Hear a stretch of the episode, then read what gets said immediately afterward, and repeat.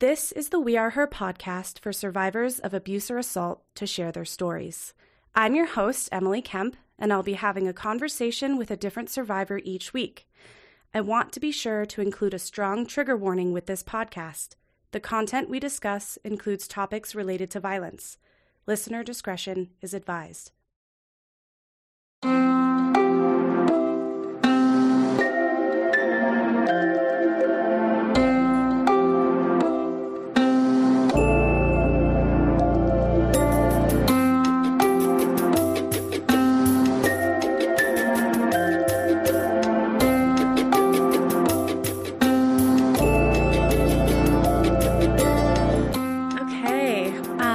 Welcome to the We Are Her podcast. And um, I know you'd prefer right now to be introduced as Girl Adrift. So, hello, Girl Adrift. Um, will you introduce yourself to the listeners and kind of tell us what that pseudonym means? Yeah, absolutely. So I do go by Girl Adrift on all things We Are Her. It started off as my blog handle when We Are Her first launched. I was one of the original contributors. I think there were six total contributors at that time, five. So there were just five of us. And I sort of came up with that name as a pun because I'm kind of really into puns. and even though, I guess I'll start, even though that word is very feminine, I do in my current life use they, them pronouns Okay. for myself. Um, but I really kind of loved the pun when it worked out. So my story starts while I was active duty military. Mm. And there's a phrase within military, especially the nautical side, because I was Coast Guard, that gear adrift is something that is bad or out of place. It's a very negative connotation because if you're on a boat and you're underway and you hit a big wave or something and things aren't secured where they're supposed to be, it can become dangerous. Mm. So it just sort of became girl adrift as a way to be like, I'm a little out of place. I'm a little don't know where I am right now.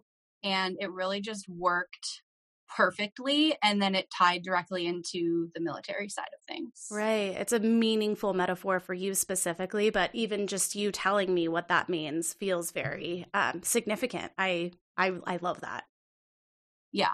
Um, yeah. And, and Stevie helped me pick it out. I think I gave her a couple different options and then we landed on that. So Yeah, I love that. Thank you so much for taking the time to explain that to the listeners and to me. I think that's really powerful. Um, so, normally, what I do on the podcast is just kind of ask anyone who's a guest to start telling their story wherever you feel like it's the most appropriate for you. And it can be anywhere in your journey. All right. So I'll probably just start a little bit where I am now and work my way back. Okay. Um, right now, I am in a super great place. I am graduating with my Bachelor's of Science in Biopsychology this May. So it's been a long time coming to get this college degree, and I'm so ready to be graduated. Yeah. Um, yeah, and then so okay, now I'm rambling. no, you're um, you're doing great. It's hard, I think, to kind of like piece it all together. Like where to Yeah. start.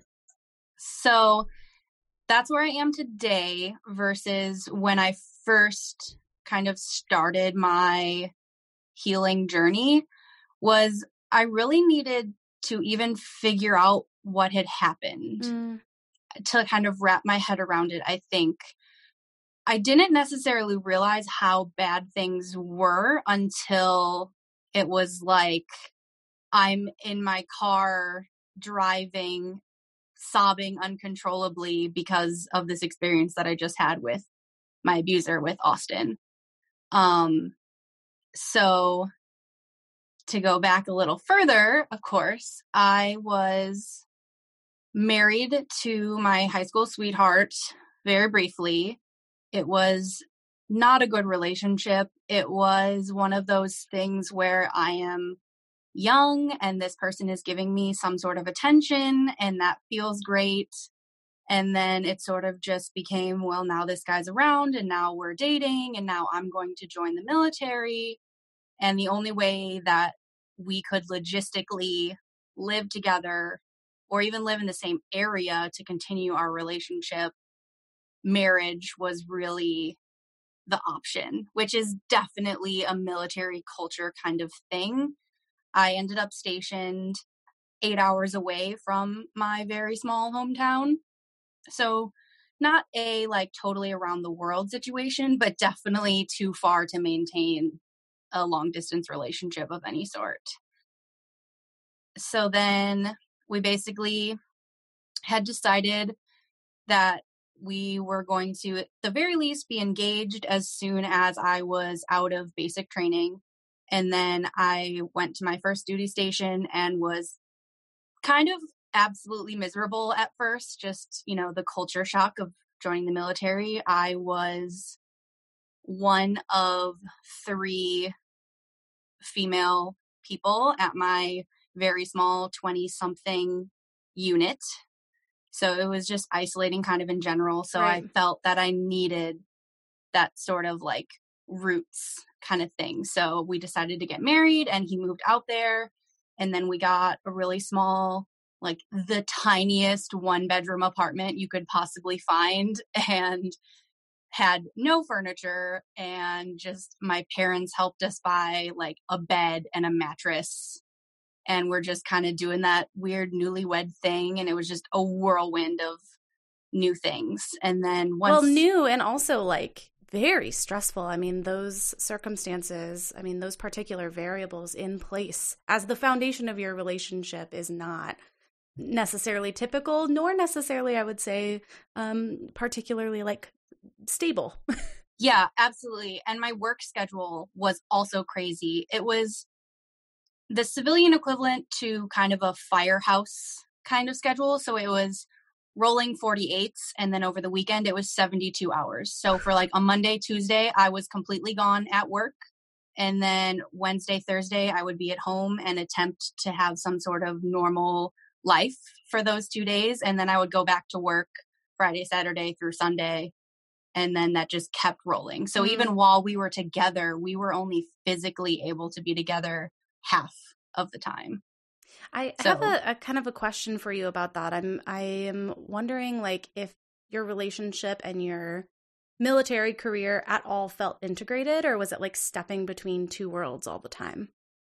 It was really stepping between two worlds, especially because um, my spouse at that time, who I should be clear was not my abuser in this situation. This is just kind of the precursor that mm. leads to that.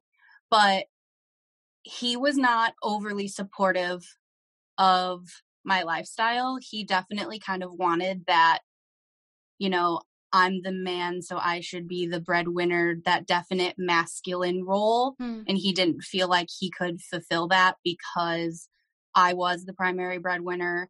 I was the one who made most of the financial decisions because it was at the end of the day my money essentially. You're being you know, a badass person in the military.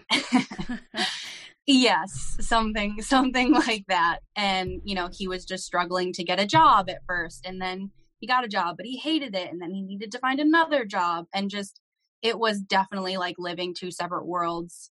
So it was stressful in every single way, but there were definitely good moments and once things did kind of settle and I realized, like, okay, this is my life, I need to take the next step for my military career.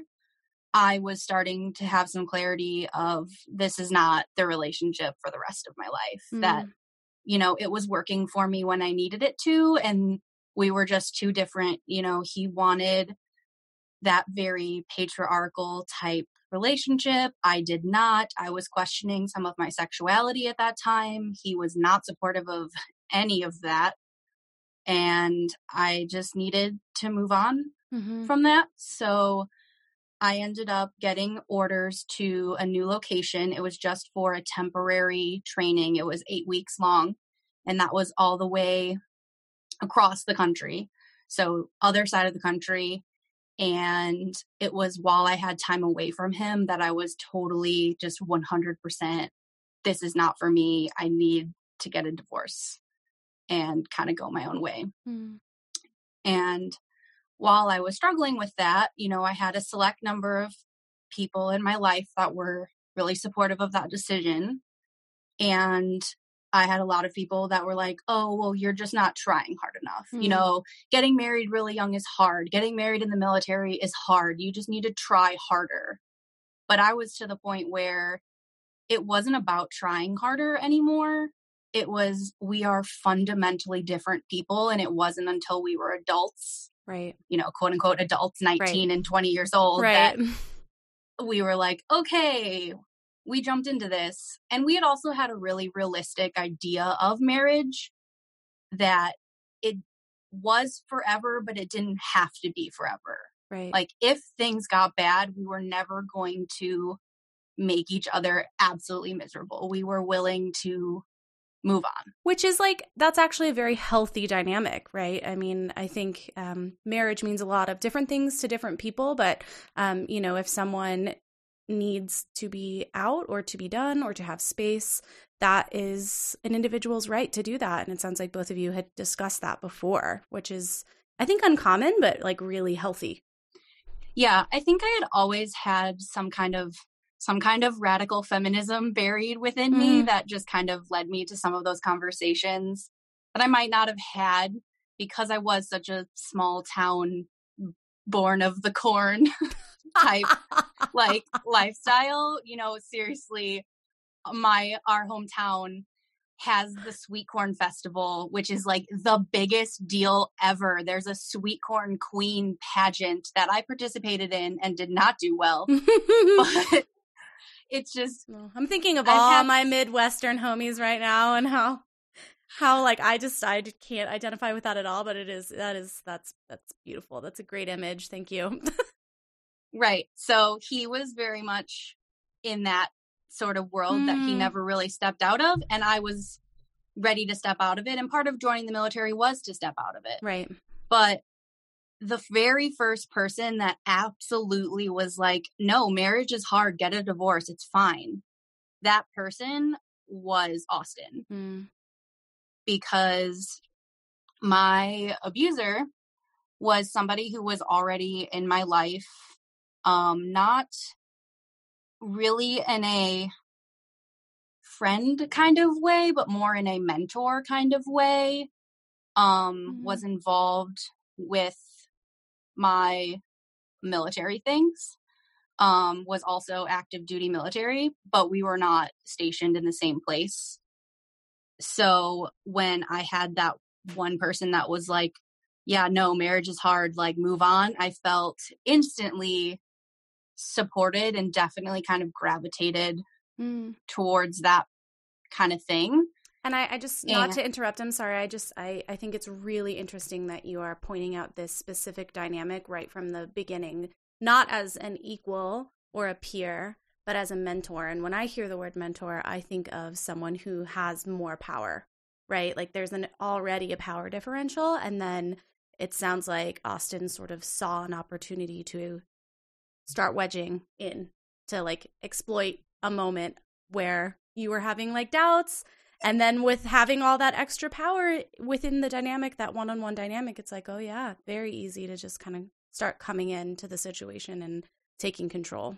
Yeah absolutely. And there was definitely an age difference also um which i think is is worth noting just because my spouse at the time was actually a year younger than me Mm-hmm. So I think I was definitely like looking for that, like, oh, he's an older man. Like, he must have his life figured out. Like, he's done really well and he's working his way up in the military. And, you know, this is somebody that I can look up to because they've done all these cool things in their life that I haven't yet. So it was definitely a little bit of that, like, I immediately admired him for those things. And I'm certain that he latched right onto that mm-hmm. um, to some extent. And whether or not in like the very beginning it had any sort of actual like intent, I obviously can't speak to that, but there was definitely that energy where I was the kind of wide eyed puppy dog who really enjoyed talking to this person. Mm. And from there, I, after the temporary um, duty, I then was sent back home to where I was living with my then husband and had the conversation with him that I was totally done and he needed to take what he needed from our apartment and the movers were going to be coming to pack everything up and then he could gather the remainder of his stuff like whatever didn't fit in his personal vehicle um, later once they were delivered to our to my new location which was only about a 4 hour drive from our tiny little town so part of my choice in the military always was about someone else Mm. also which i think i it took time and space to realize that that the entire reason that i ended up at the duty station i ended up was so that i could make my husband's life easier Mm. that there were other places that i could have went but because i wanted to make sure he had a way to get his stuff back that it was you know nearby and easy for him Right. Right. Not quite And- like the choice that you would have made for yourself otherwise. Yeah. So I'm definitely have that sort of personality type, I guess, especially while I was young. I was 21 during this specific point. Um so I definitely had that like I want to please energy still that Mhm. I've hopefully I feel I have shed some of that with my current self, but at that time I was definitely like wanting to make other people happy and wanting to make other people's lives better and that like energy of I want to do everything I can and then some to make other people happy or other people like me or other people feel like I'm doing this awesome thing for them. Right, which I think is a pretty typical experience for um, people who identify as female, right? Like, or not even who identify as female, but who are conditioned to fit a female gender role or gender stereotype that you always give more than you take. You're always looking to please others before you, you know, please yourself. Um, and that's that's hard. It create it immediately creates dynamics in romantic relationships, especially when that other partner is of the opposite gender that there's a power differential that sort of just like naturally manifests because both of those people are trying to fit those gender roles, you know. That one wants to be the dominant one and one is told that they should be the submissive one and like that doesn't necessarily always lead to great long-term outcomes. Um but yeah, I just so appreciate you you sharing that kind of internal perspective that you were going through at that time. Yeah, absolutely. So I then found myself living um, by myself in this really nice one bedroom apartment that I found for myself and was kind of feeling like I had a complete fresh start, right? Like I was almost through with all of the paperwork for our divorce, which was really simple because we didn't have any like property or kids or anything together. Um, he had to like refinance his car loan because my name was on it, and that was pretty much it. Like Mm. It was really easy, and I definitely look back and just know how more complicated that could have been, Mm. especially if there would have been any sort of like children involved. So I am so very glad that young me made good decisions for older me. And so I was just in this crazy whirlwind. And the one like stable thing was no matter what crazy nonsense was going on, I could send text messages to Austin and like just have that conversation with him about whatever crazy thing was going on in my life. And he had a real knack for just kind of being like, oh, yeah, life's crazy, but like you're doing great. So, you know, just keep trucking on or any sort of reassuring thing that I just thought was like the sun shining on to me or something. Like Mm. it was, he was filling a real need. He was filling some sort of real need that you had. And how he was able to sort of sense that and then um you know, act accordingly is kind of an interesting I think that'll be I think it'll be something that will come out of your story, but I do think um, that probably felt so good because it was something that you needed at the time and he knew it. Yeah. So that pretty much summarizes at least the starting point of everything where things kind of where I was at, where he was at. And also, I should say, he was also very far away from my new location, also, mm-hmm. and was in the middle of, he was getting orders to be sent to a new place as well in a higher up leadership type position. So mm-hmm. he was really excited for that. But then there was basically no chance that we would be geographically near each other at all. Like it absolutely had to be a flight to get to each other. Mm-hmm. Do you, how do you feel that that played out in the dynamic moving forward? So the the biggest thing is just that my only sort of sense of what he was doing with his life is the things that he would tell me. Mm. So there was never total transparency because. I had, we had really no mutual friends mm-hmm. together. He was, you know, essentially across the other side of the country and wasn't also he was older so he wasn't as active on social media and things like um as I was at that time. So I think that definitely played a role of just he was able to completely frame himself right. in a way that I I mean to this day don't know how much of it was actually true and how much of it is actually you know the things that he was disclosing at that time but right. I but it, he had total trusting. control well he was able to yeah. control every um everything that you saw of him control the entire perspective, his persona. Um, you there was no accountability. How could there be? You were so far away. Yeah. I'm curious to know and it had he... been, oh go ahead. It had been two years since we had physically saw each other mm. at this point too. All of our communication was online and like Skype and those sorts of things. So there was just that extra element of I had no idea what his life was day to day. Mm.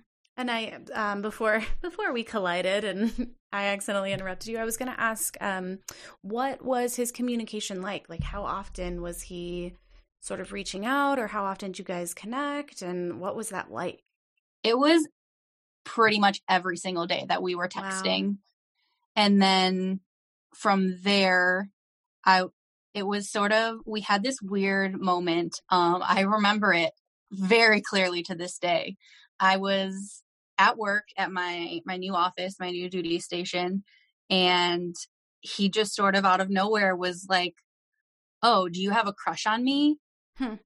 And I was like, one immediately was kind of offended. I was like, "Crush? Like, are we twelve? Like, hmm. you are a, I think he was 37 or 38 at that time, and I was 21. So I was like, You're a grown man asking if I have a crush on you. Like I'm I don't know, it felt even a little odd at then. And I remember calling him out a little bit and was like, I don't think I would call it a crush, but I might have some sort of feelings for you. Like, yeah, they sort of came out of nowhere. Is that weird? Is that okay? And then we sort of had a conversation about that. Hmm. And this was all text message up until this point. We really didn't talk on the phone until after we had sort of gotten a little more serious, I guess. And mm-hmm. then our first sort of quote unquote date was with over Skype. Hmm. But I am hearing this pattern of it getting like more serious, more intense, um, more, yeah, like it's progressing, right? So, how, what did that process kind of look like? How did it progress moving forward?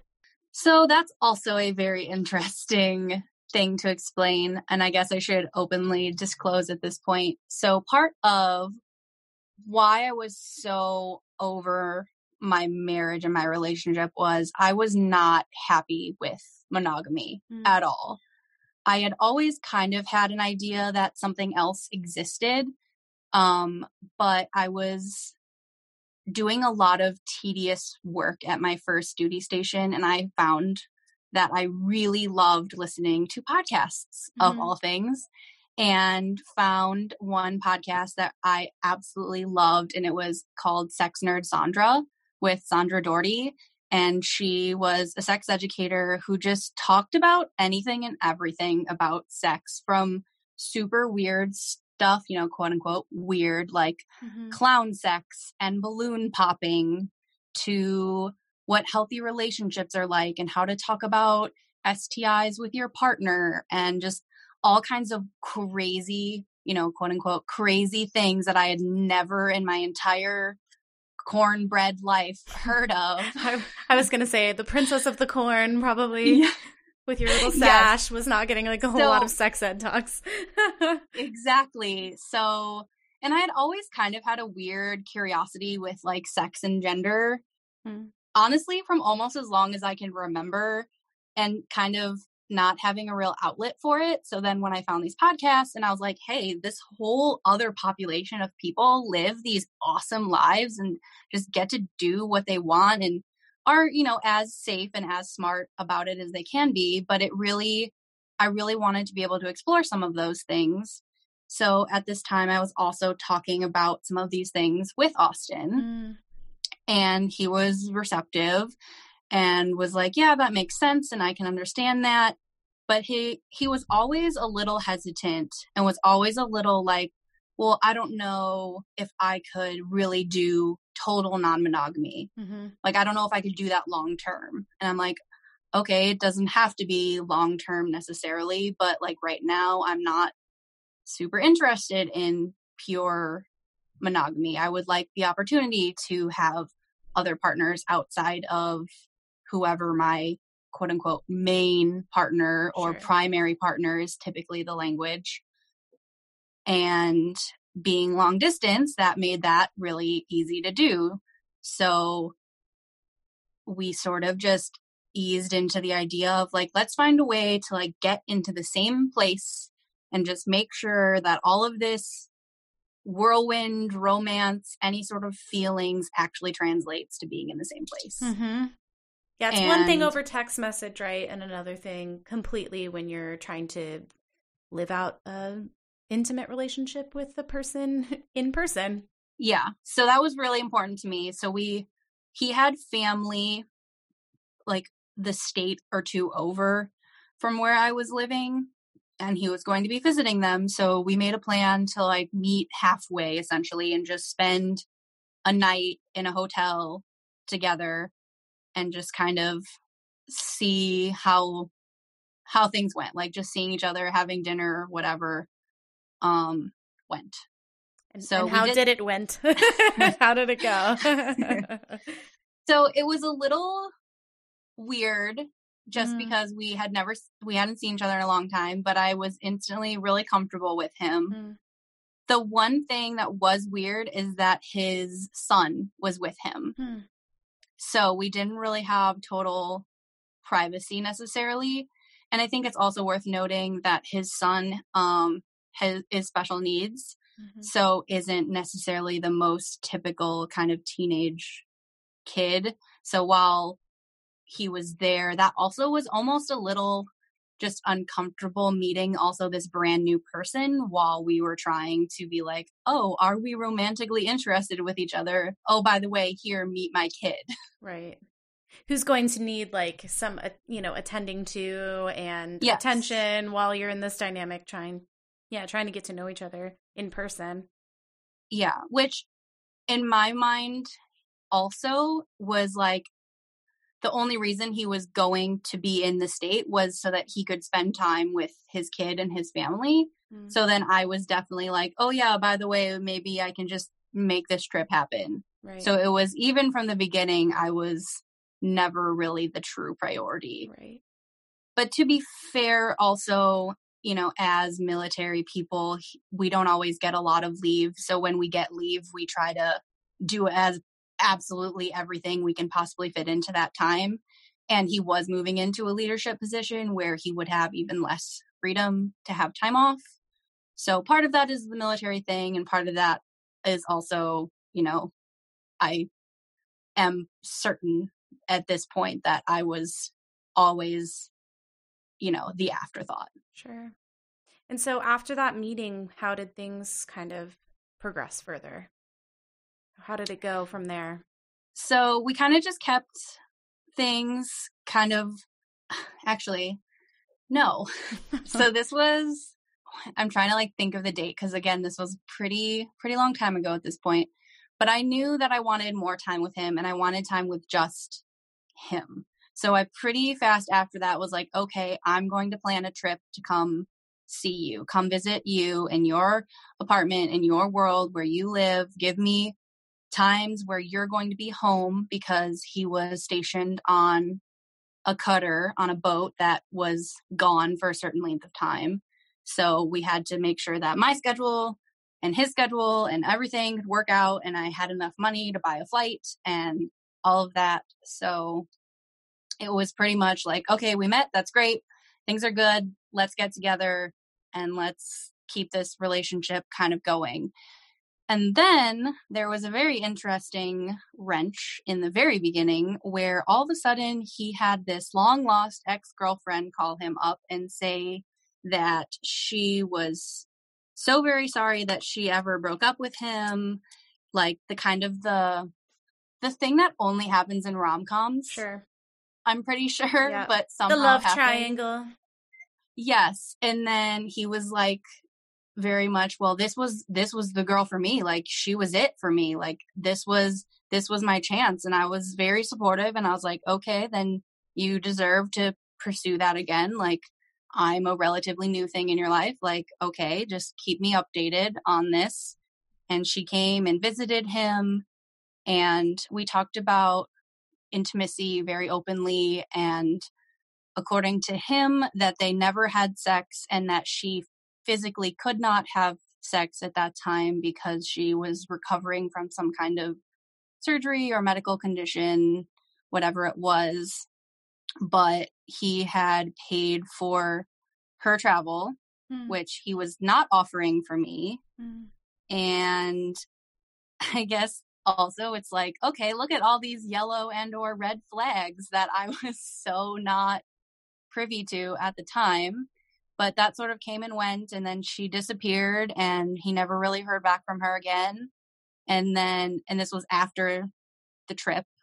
So then things just kind of kept going along with him and i and then all of a sudden he heard that she had a boyfriend the entire time that she was doing this stuff with him. So everything was weird and complicated pretty much from the beginning. And I would say that the theme of you feeling like an afterthought was definitely still present, even in that kind of like hiccup with her. And you were always yes. sort of like not the priority, which you had said previously, but I see that dynamic playing out again, even as the relationship was supposed to be getting more serious.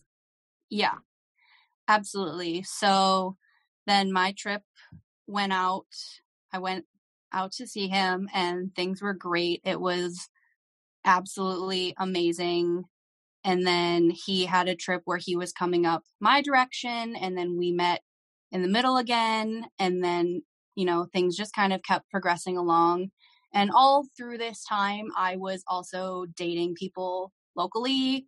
And I was always extremely transparent like, hey, there's this other person in my life and he's really important to me you know, his name is Austin and we have this sort of open dynamic where we're dating people, but we also have our like core thing together. And Austin at the time was presumably doing the same thing. Um, it was a little later I found out that none of his partners knew that I existed. Mm. Um, again, about the second priority, knew, you know. Yeah, or they knew I existed, because I was texting him nonstop, but I was just the friend. Mm-hmm. That we weren't the intimate person. We weren't intimate together. Oh, excuse me. hmm.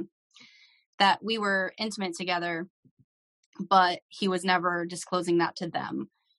Which now, with my further education and everything, that I was essentially attempting to set up some kind of boundary of like, I'm going to tell all of my partners that you exist, and you should then be telling all of your partners that I exist.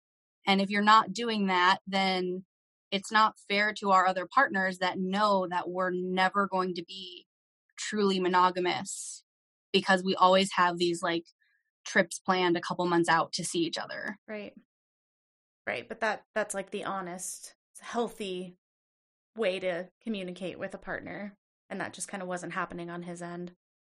Yes, definitely. And I think a lot of it was it was easier to not attempt to explain any of this, but it's definitely not fair to these right. women that he was dating that right. had genuine feelings for him or didn't, but were trying to figure it out. And it just wasn't fair that they didn't know that he was so involved in my life, or at least as involved as he was willing to be. Right. So that's yeah, that's an interesting statement. I feel like there's there's some some stuff behind that and I'm curious like what what does that mean and kind of like yeah, what so that sounds like a theme. I mean that's a theme that's repeating mm-hmm. itself in this conversation and I kind of want you to if you're willing to like expand on that a little bit more like where because that to me sounds like a power differential, which is absolutely the foundation of an abusive relationship where you were always on um, the back burner. He always had the power and control of determining, you know, when, where, why, how, and then you are sort of left on the other side, like hoping that things will be what you deserve, but they just kind of weren't. So I'm I'm curious to know what that sort of means to you. Yes. So it's very interesting also. Another sort of disclosure time is while he and I were exploring our romantic relationship, I was really attempting to explore some sort of kinky dynamic as far as um, BDSM goes. Sure. And being long distance, that's of course a much more complicated way to be attempting that. But this was somebody that I did trust a whole lot. So I felt safe with him in that aspect. Mm. Um, at the very least, a very naive sort of trust and respect, but I never felt he was doing true harm to me that I kind of feel like now that he was definitely causing a lot of emotional harm, but my brain didn't necessarily process emotional harm in the same way that physical harm is just so easily recognized, which is definitely, again, a theme across this whole thing. But I was very interested in exploring my submissive side. Mm. So I wanted him, in many ways, to have that dominant role over mm. me. Mm-hmm. But I wanted it to be in a healthy, boundary set, consensual. yes, consensual kind of way that it really never was, but I think I was a little bit desperate, a little bit naive, a little bit ready to just jump in head first. So when he was doing some of the things that we're talking about, I wanted him to be kind of doing that. I wanted that role a little bit, but I never wanted it in our romantic relationship. I wanted it separate in our own sort of intimate kinky sexual side. Right. But there wasn't a clear line ever. And so, I I'm going to if you don't mind because I've actually done some um educating of my own on the BDSM community and I think for yeah. a lot of people who've never had any exposure it can be really confusing and I would love if you're willing to just like maybe explain mm-hmm. a little bit about the difference between like that um, consensual submissiveness versus what's not a con- type of consensual submissiveness because um, because I, yes because i think that can be really confusing for folks yeah so this is also really my jam and my research area in addition to my biopsychology degree i have a sociology and gender studies minor so i've really taken a lot of my recent academic work to kind of dive into polyamorous relationships and BDSM and consent and those sorts of things. So just to kind of start very basically, um, BDSM, so I should define that, stands for bondage and discipline, dominant submissive, and sadist masochist or sadism masochism. You can say it a couple different ways. Basically, it's always about a power dynamic of some sort, um, an exchange of pain for pleasure, giving or taking, some sort of discipline or lack of control. And the key point of all things BDSM is that consent. So everything is negotiated, everything is talked about uh, ahead of time. Everything is ideally in really nice boxes of this is what we're going to do, this is our goal for this, whether it's something physical, whether it's a little more mental, and then both parties are gaining something from the experience. It should never be one sided where one person is getting the pleasure and there isn't any on the other side. And it can be really complicated because on the outside looking in, it can look abusive. It can look like someone causing harm. Right. And something I like to say is, or specifically people in my life say to me, is that I never want to harm you, but I want to hurt you. Like I want you to feel pain because you enjoy that, but I never want to cause harm that you are damaged long term because of it. Right. And some people don't enjoy feeling pain. So for them, Absolutely. it wouldn't be a pleasurable or consensual experience. Some people do find pleasure in pain. And as long as they're consenting, and again, everything has been like talked about and negotiated with, that is 100% within their control. That's what they want. Um, it's it is consensual.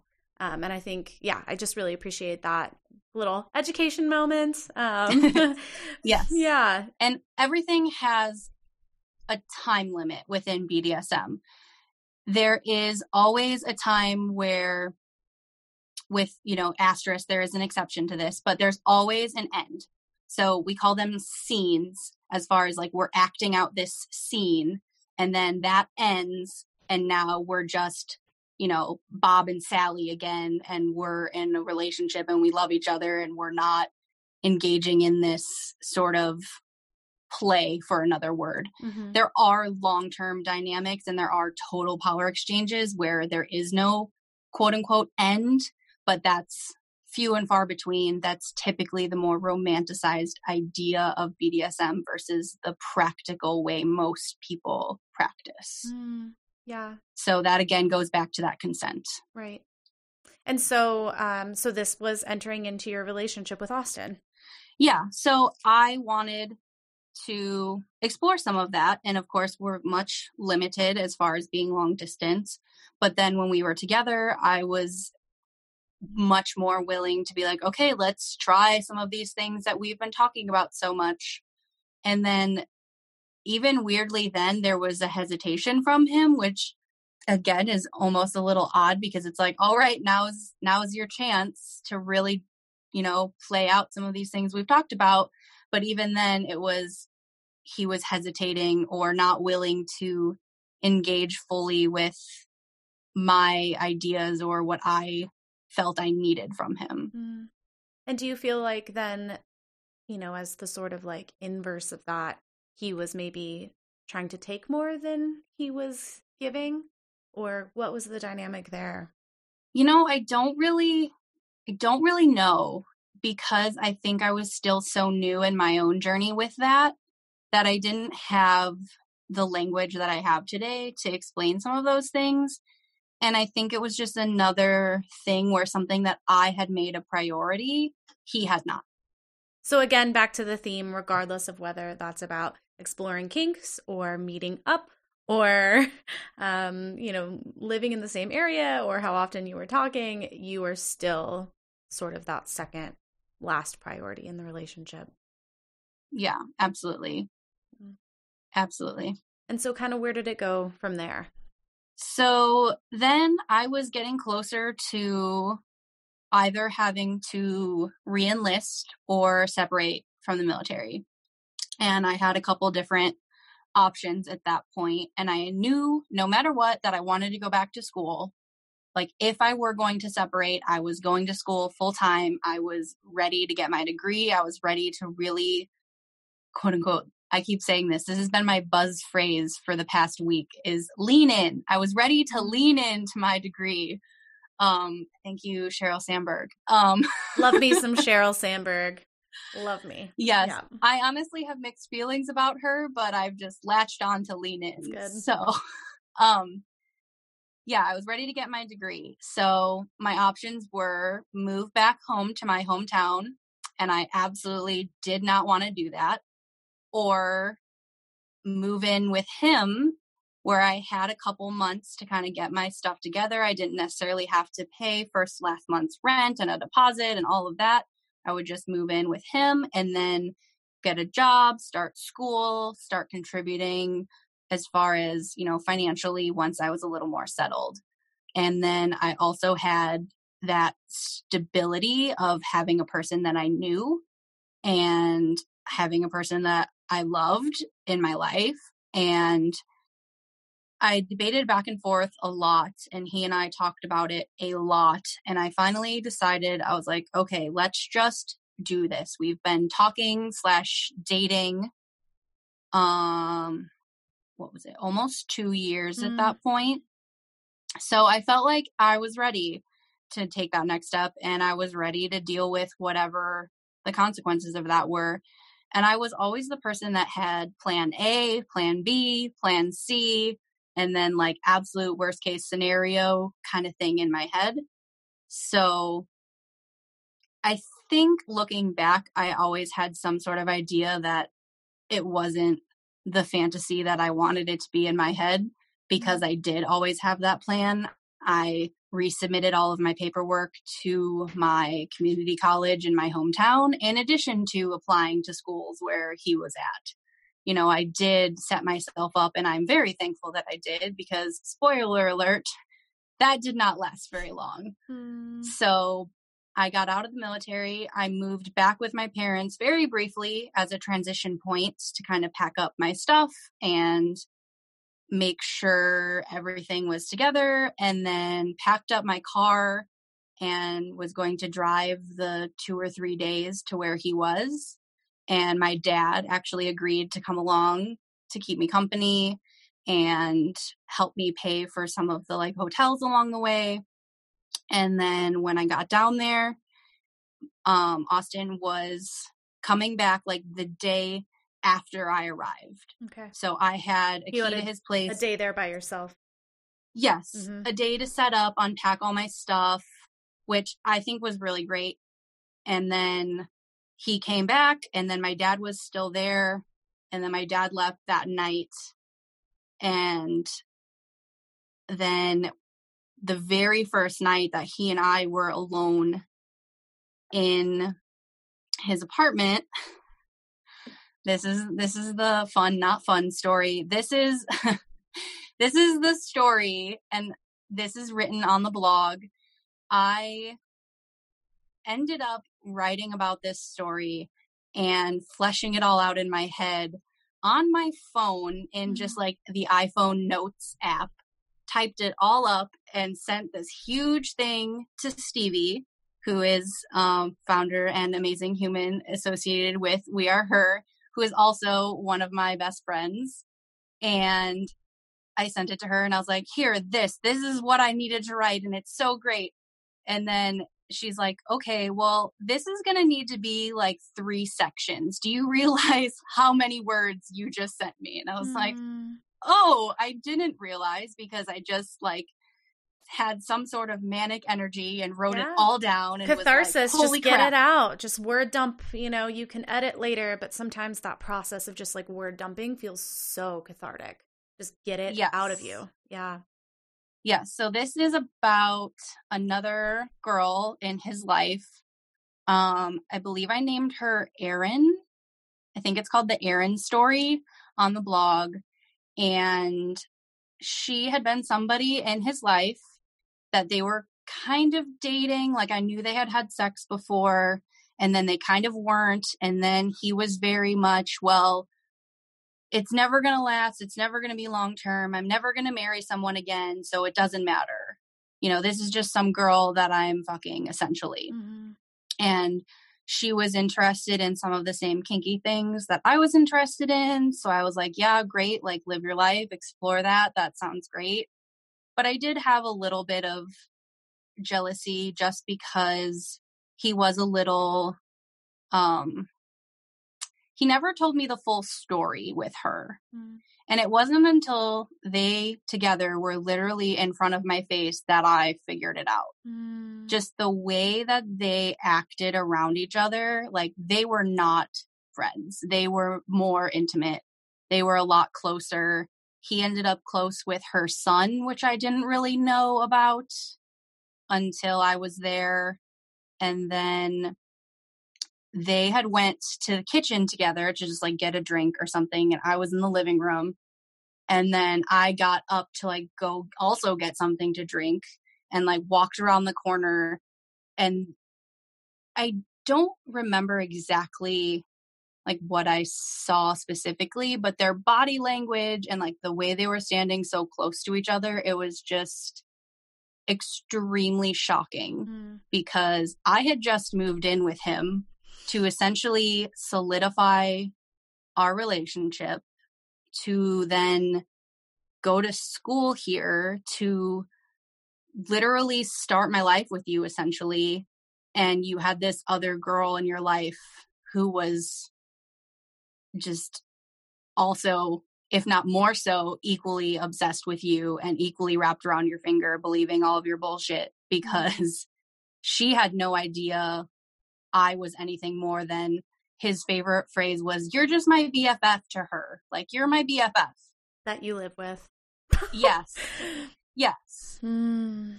So he was he was doing a lot of like lying, covering up, not being honest, Yes. kind of Yes. manipulating everyone's perspective about what was actually going on. Yes. And I was kind of like fine with it to a point. But now that I'm on, you know, my today self and my today headspace, that would never be acceptable in my Right. life. I would never let a partner lie to another partner about who I am, about my relationship with them, about anything. Mm. Because I do still practice non monogamy today with Right. my partners.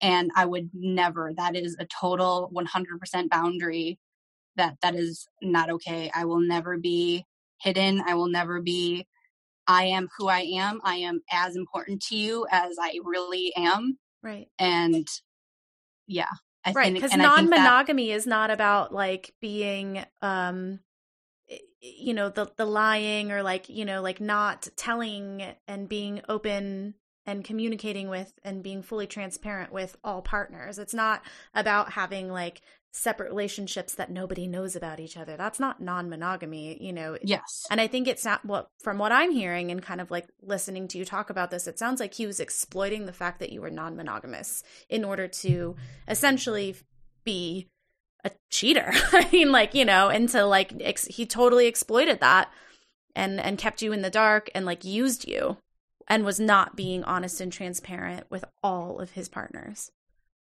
Yeah. And if we circle back, my first understanding with him was that he sort of had a idea of, well, I don't think I can maintain non-monogamy long term. So he was pushing back against non-monogamy a little bit in the beginning, Right. But then used it totally to his advantage Right. because I was so willing to be like, yeah, have sex with whoever you want, have fun, be safe, wear a condom, get tested. That's great. But not ever fully disclosing was was never okay. And the fact that he was saying and treating you as a long term committed intimate partner, but then using the fact that you were non monogamous to then uh, mistreat you and lie is like, you know, that's not acceptable, regardless of whether you're monogamous or not. That's not okay. You deserve to be treated well. You deserve to be treated with respect. You deserve to have him explain to his other partners who you are and what you mean to him and that if they're not okay with it right like if then they don't want to engage in some sort of relationship physical or emotional or otherwise with him then he has to say okay well then you know this is still a person that's a priority. This is still someone i'm committed to. But he wasn't doing that. He was saying one thing and behaving a completely different way. Yeah, abs- absolutely. So then once she had went back home, I kind of confronted him about it and I was like, you know, that well actually I don't even think I confronted him. I think I just immediately started crying like as soon as she mm. left the like apartment and then I watched them in the window go like suck on each other's face. Mm, and then I was just like, nope, that's too far. Like after kind of lying or at the very least just smoke and mirrors ing Mhm. this, I was not interested in that at all. So then when he came back upstairs, I was like hysterical and I was just like, I don't understand what's happening. Like, why am I here? Why did you make me feel like I could come here and live with you and have this safe space? Not even necessarily safe space, but just have something starting with you really concretely. Why did you give me any of that if you were still so involved with her? Right. And then he was like, Well, you can't just show up here and just expect everything at once. Mm. And I was like, I'm not expecting everything at once. I'm expecting certain level of respect for me, for my existence in this house, and just wanting to be able to explore this relationship with you together in the same place the first time. I'm not saying let's go run to the chapel and get married and be absolutely partners for life. Like, I never had that expectation. I just had a very basic expectation of let's really figure out what our relationship looks like together. And I didn't have any space for that with this other person in his life. And the basic expectation that you're treated with respect, period. And he was not treating you with respect. Absolutely. Absolutely. So we were kind of fighting that night. And I had asked him, like, do you want me to like sleep in bed with you or do you want me to go into my room where I had just I bought like an air mattress just so I could like have my own kind of hideaway and have a desk and study and have my own space within his apartment and he was like I don't know what do you want to do and I was like I just asked you your thoughts on this and I am not interested in anything other than you answering my question. Mm-hmm. and he would not give me an answer which i feel like he knew that the answer was of course i want to be next to you even if we're fighting. So i then tried to you know like whatever i'll get over it. That whole don't go to bed angry thing that people tell you which honestly i think is kind of crap because it's okay to just be angry and it's okay to just have feelings Mhm. sometimes um i tried to go to bed i tried to sleep next to him it did not work I got up and I tried to go into the other room and sleep. That did not work. I got on my phone and was like just scrolling through whatever. And I realized that there was not, like, I was still not actually mad at him. And then I realized that that was not okay. Mm. That I was so upset and so hurt, but I couldn't actually be mad at him. Like, I was so manipulated and so infatuated, I guess, with the idea of him that I had had in my head for so long that I couldn't actually be mad. And I think that's something that I kind of carry to today. Like, that's kind of like part of my personality is I have a really hard time actually staying mad. Like, I'll get mad and blow up, but to stay mad is really hard.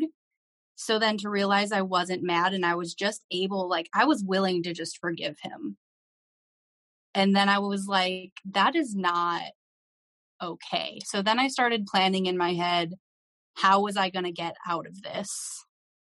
And I decided that when he got up for work, if he didn't come in and like say goodbye to me or say anything to me that morning, I was done.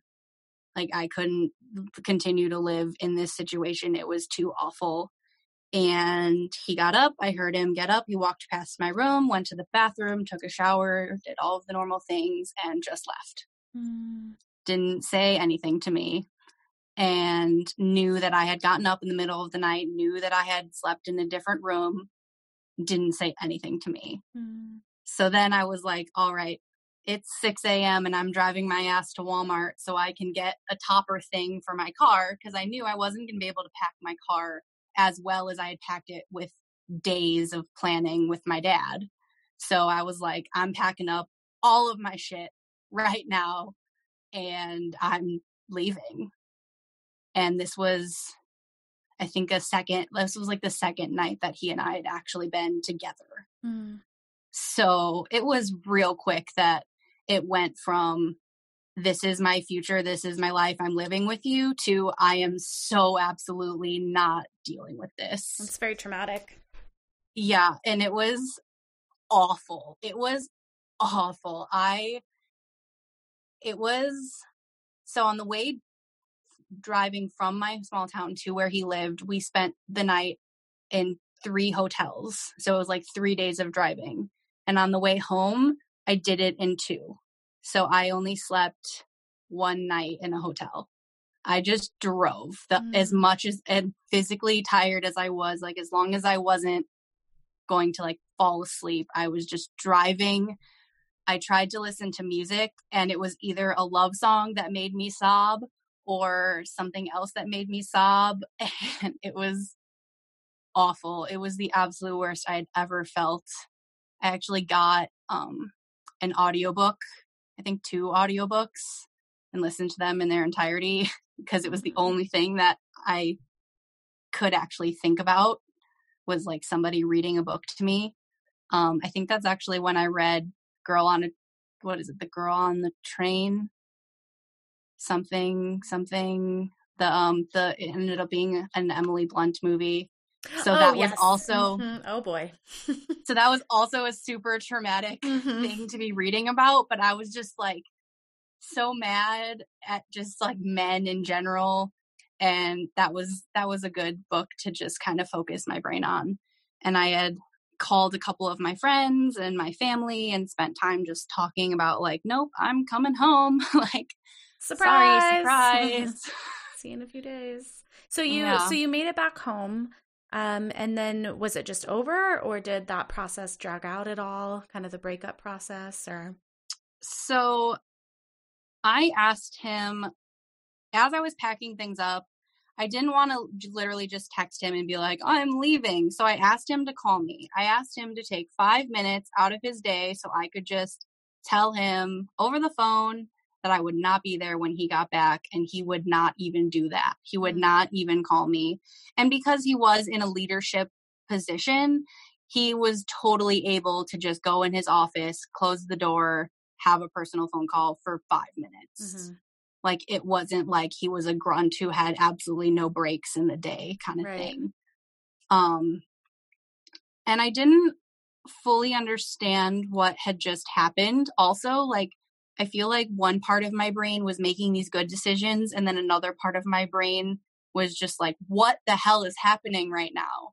So it took months for me to kind of realize what had even happened. I knew I was upset. I knew I had just lost someone that was eh, really important to me, but I didn't really understand how manipulated I had become because I was so excited and so trusting and so like yeah, this is the guy who supported me through my divorce and told me that everything was going to be fine. And this was this exciting kind of fun thing that was in my life. And then for it to just end so abruptly, and then he didn't even care.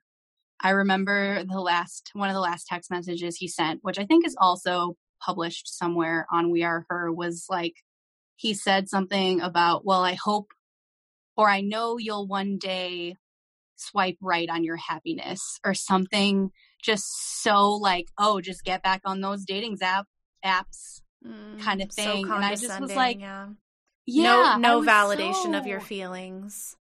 Yes and i was like you know we argued over the last few text messages too because i was like i never expected the world from you i just expected very basic like let's figure this relationship out together sort of thing and then to not have space for that i was done. And then super ironically i guess i had like the typical like month long i am so miserable i'm laying on the couch watching netflix binge watching everything at my parents house don't talk to me i don't want to get a job don't ask me about school i'm just going to exist in this moment and super ironically, I guess, Stevie was going through kind of similar things and had just moved back home to our small town as well. So we had reconnected and she approached me about We Are Her and about writing for the blog. And I was like, yeah, that sounds like a really great idea. Um, and through that was really when I started processing everything and that really gave me space to like figure out what the hell had happened because mm-hmm. I still didn't really know what had happened. And then pretty quickly after that, I was pretty, I was feeling better. I had sort of like a bounce back kind of relationship fling with this guy who was also kind of trash in some ways. Oops. Like, yeah, he was just kind of the thing that I needed. Um, he didn't really want to respect boundaries, but you know, he was fun enough to hang around with kind of thing. He was also prior military, so kind of understood that mindset. And then randomly out of nowhere, I met like the absolute most amazing human being in the whole entire world. Stevie is nodding violently. she knows him and he is so great. Um, who is my current primary partner today. And I got to see what healthy non monogamy was for the first time. I mm. got to explore my submissive side with this person and really, really gave me space to feel safe and feel respected and really respected all of my boundaries. And anytime, I mean, even till today, like we're going through some or I'm going through some weird stuff that's kind of reflecting into our relationship and is super just you know, what do you need from me? Like that's mm. the thing that I never even remotely heard with that relationship with Austin of like giving me that space to be like, what can I do? Or what am I doing something that's upsetting you right now? Did I unintentionally do something? Like, never ever did I have anything like that with Austin. And now I have that today, and it helped clarify so much of like this is what an actual relationship is supposed to look like and feel like. Mm. and it's awesome and i wrote a piece or two on the blog as well about meeting him and how my brain just spiraled into oh my god this guy is so awesome but also holy crap stop being crazy. Like you need to slow down. You can't like someone this much just right off the bat but it's we've been together three years and a couple months at this point, and yeah, things are good. So there's hope. There's hope um, to find like healthy, respectful, safe love, and um, I think sometimes we think about education in terms of teaching people everything that they need to be scared of and teaching people all the red flags and everything that's bad. Yes. But sometimes the biggest teaching tool can be to know what is good, to have a, re- a positive reference point to say, oh, I know what I want. I know what feels good. I know what respect looks like. I know what healthy relationships look like. And then when you encounter the red flags, you're actually able to compare and contrast and say, oh, that's a red flag. But if you don't have that other reference point, how are you supposed to know that it's a red flag? It just it can be so confusing, especially when that other person has so much control. They're controlling the narrative of the relationship and the perspective, your perspective, everything.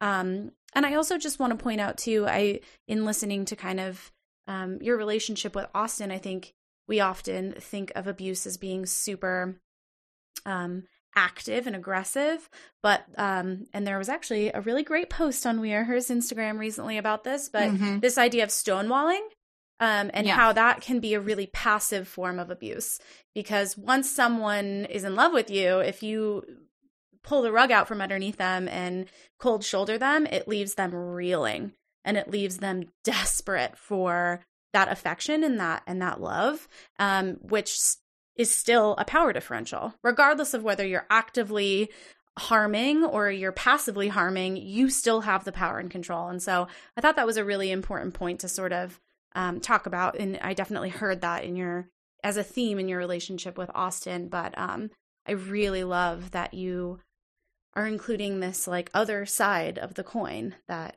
it can get better and that you can find really amazing love on your terms. Um, and that's a very hopeful message. Yeah, absolutely. And just the whole side of emotional abuse is very interesting because I don't think it's talked about enough because I was going through all of this and I had no idea really that I was going through as much as until I started telling the story and lining everything up and being like, wow, yeah, there was always a power differential. There was always some sort of element where I was secondary, tertiary, not just to his job because you're in the military, your job almost always has to take some sort of priority, but I was never the like next best thing. Mm-hmm. He also never actually let me use the word like boyfriend or partner or that we were in a relationship. It was always just like, oh, this is a fun thing that we're doing kind of thing. So definitely controlled that aspect of just the terminology around what I wanted it to be versus what he was willing to give me. Mm-hmm. And he was saying one thing, but doing another, which keeps you locked into that power dynamic. Yeah. He was giving you just enough that you wanted to stay in the relationship, but not an, everything that you deserved. Um, and I think that is more common than it should be. And I think it's something we don't talk about in terms of being abusive. Um, so I think that perspective is really important. Um, and I just so appreciate you being willing to offer that that perspective and to being so open with your sexuality and how all of those dynamics come into play in these types of relationships because I think that that is probably something that, that somebody else out there is experiencing and if we don't talk about it and we don't put language around it um, it's easy to have it be ignored. Yeah, absolutely. And with going off of that too is pretty much anything that someone is into, like another person is willing to explore that with you. And I think it takes time to find the right person that's willing to do it in a healthy, productive kind of way. But it's definitely worth waiting for that right thing instead of just kind of jumping into what's in front of you, mm. which is never necessarily on you to be like, I am so smart and I know that this is a good person to explore this with.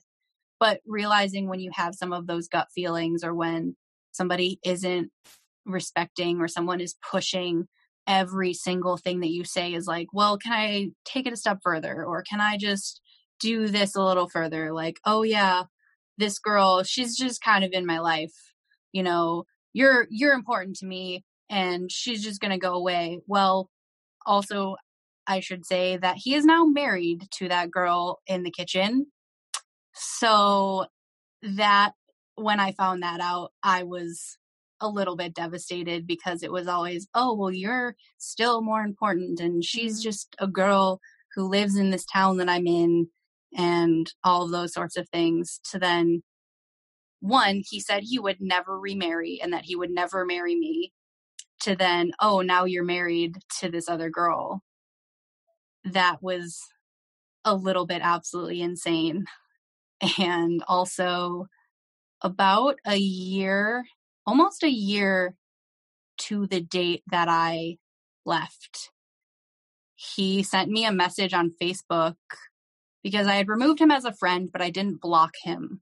And he sent me a message, something to the extent of, you know, I really regret letting you go, or something to that, like mm. crazy nonsense. And I was actually, I had spent the night at my current partner's place and I like came running down the stairs and I was like, you'll never believe who just messaged me and I like thrust it up in his face and he's like, "What? Who who is this?" And I was like, "This is the guy. This is the one that I talk about that like messed up my brain so hard and he's trying to like put this new idea out there like mm. weasel oh, his way back so in. Yeah.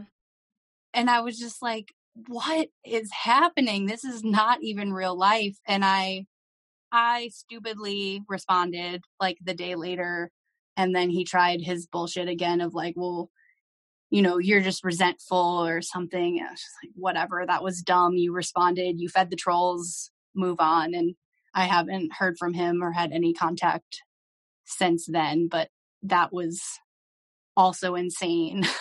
And then i guess i'm using slang terms which are not necessarily the nicest words but sometimes it's my own my own story and i just don't know that i have another word to really explain how I feel about it. But it is, I mean, it is crazy making, right? There is like the yeah. psychological element of it's attacking your psyche. You know, it is crazy. it that is crazy behavior. You know, that is not healthy, grounded, Yeah. respectful behavior and that that gets worked out and played out in that relationship dynamic. It's it's it's not healthy. You're right. There's a lot of that crazy energy in there. Um, I don't necessarily think you're using that completely in a derogatory way. I just to affirm that Yeah. a little bit, but um yeah, I guess I just kind of want to wrap up by asking you if you could share any I don't know, advice or wisdom or perspective from your own experience with any survivor who might be listening. I always kind of like to end that way. What would you want to say? So I remember listening to the podcast and I had this moment where I was like, that is the perfect thing. And I'm going to tell everyone that this is my advice to the world. And do I remember what that is? No, no, I do not remember what that is. So I guess almost kind of the cliche thing of just, you know, trust yourself and trust the people around you that you already know have your best interest at heart which might not be your mom or your sister or somebody like that because sometimes they have their own motives in the situation but if you have like a best friend who really isn't tied to your relationship at all but is kind of saying like hey what's going on? Like is everything okay? Like it's really worth trusting those people because i had some people telling me that this is not fair the way you're being treated and i was just very much you don't understand and we're doing this whole kink thing that you don't understand but they did understand that i was being treated poorly and that i was being an afterthought but i was just trying to frame it through my specific lens so i Mm. think it's it's worth at the very least challenging your own views sometimes and that's really hard to do it's Yeah. really very hard but if you can force yourself to kind of take another person's perspective it's it can be really valuable in figuring out what's really going on And I love that perspective about n- needing that neutral ear, needing that neutral perspective. And there are trained advocates out there in the world that you can call and talk to, and they're as neutral as it gets. Um, and I think that that can be a really scary thought to have to like get on a chat line or pick up that phone and call an advocate. But there's the National Domestic Violence Hotline, and then there are usually some sort of local um, local hotlines in in people's specific areas. Um, there's also loveisrespect.org. They have a 24/7 chat. We Are Her has a chat option to talk to a trained advocate. That's me. Um, but but really, there are those neutral voices and those neutral um, parties out there that can really help bring huge perspectives into uh, a dynamic that's really confusing. That's really confusing. Um, but um, thank you so much with that. I think we're just going to kind of end the episode here. But I just so, so appreciate your willingness to be so open and to share a perspective with, with people that I think will really resonate. Um, so, on that note, I think we'll just kind of end. But uh, thank you, Girl Adrift. yeah thank you. thanks for Yeah. having me Yeah, and go read their um, their blog posts on weareher.net. Cool. Bye. We hope you enjoyed the podcast. Be sure to subscribe and don't forget to check out our online community at weareher.net. If you or someone you know has experienced abuse or assault, you can always call the National Domestic Violence Hotline at 1 800 799 7233.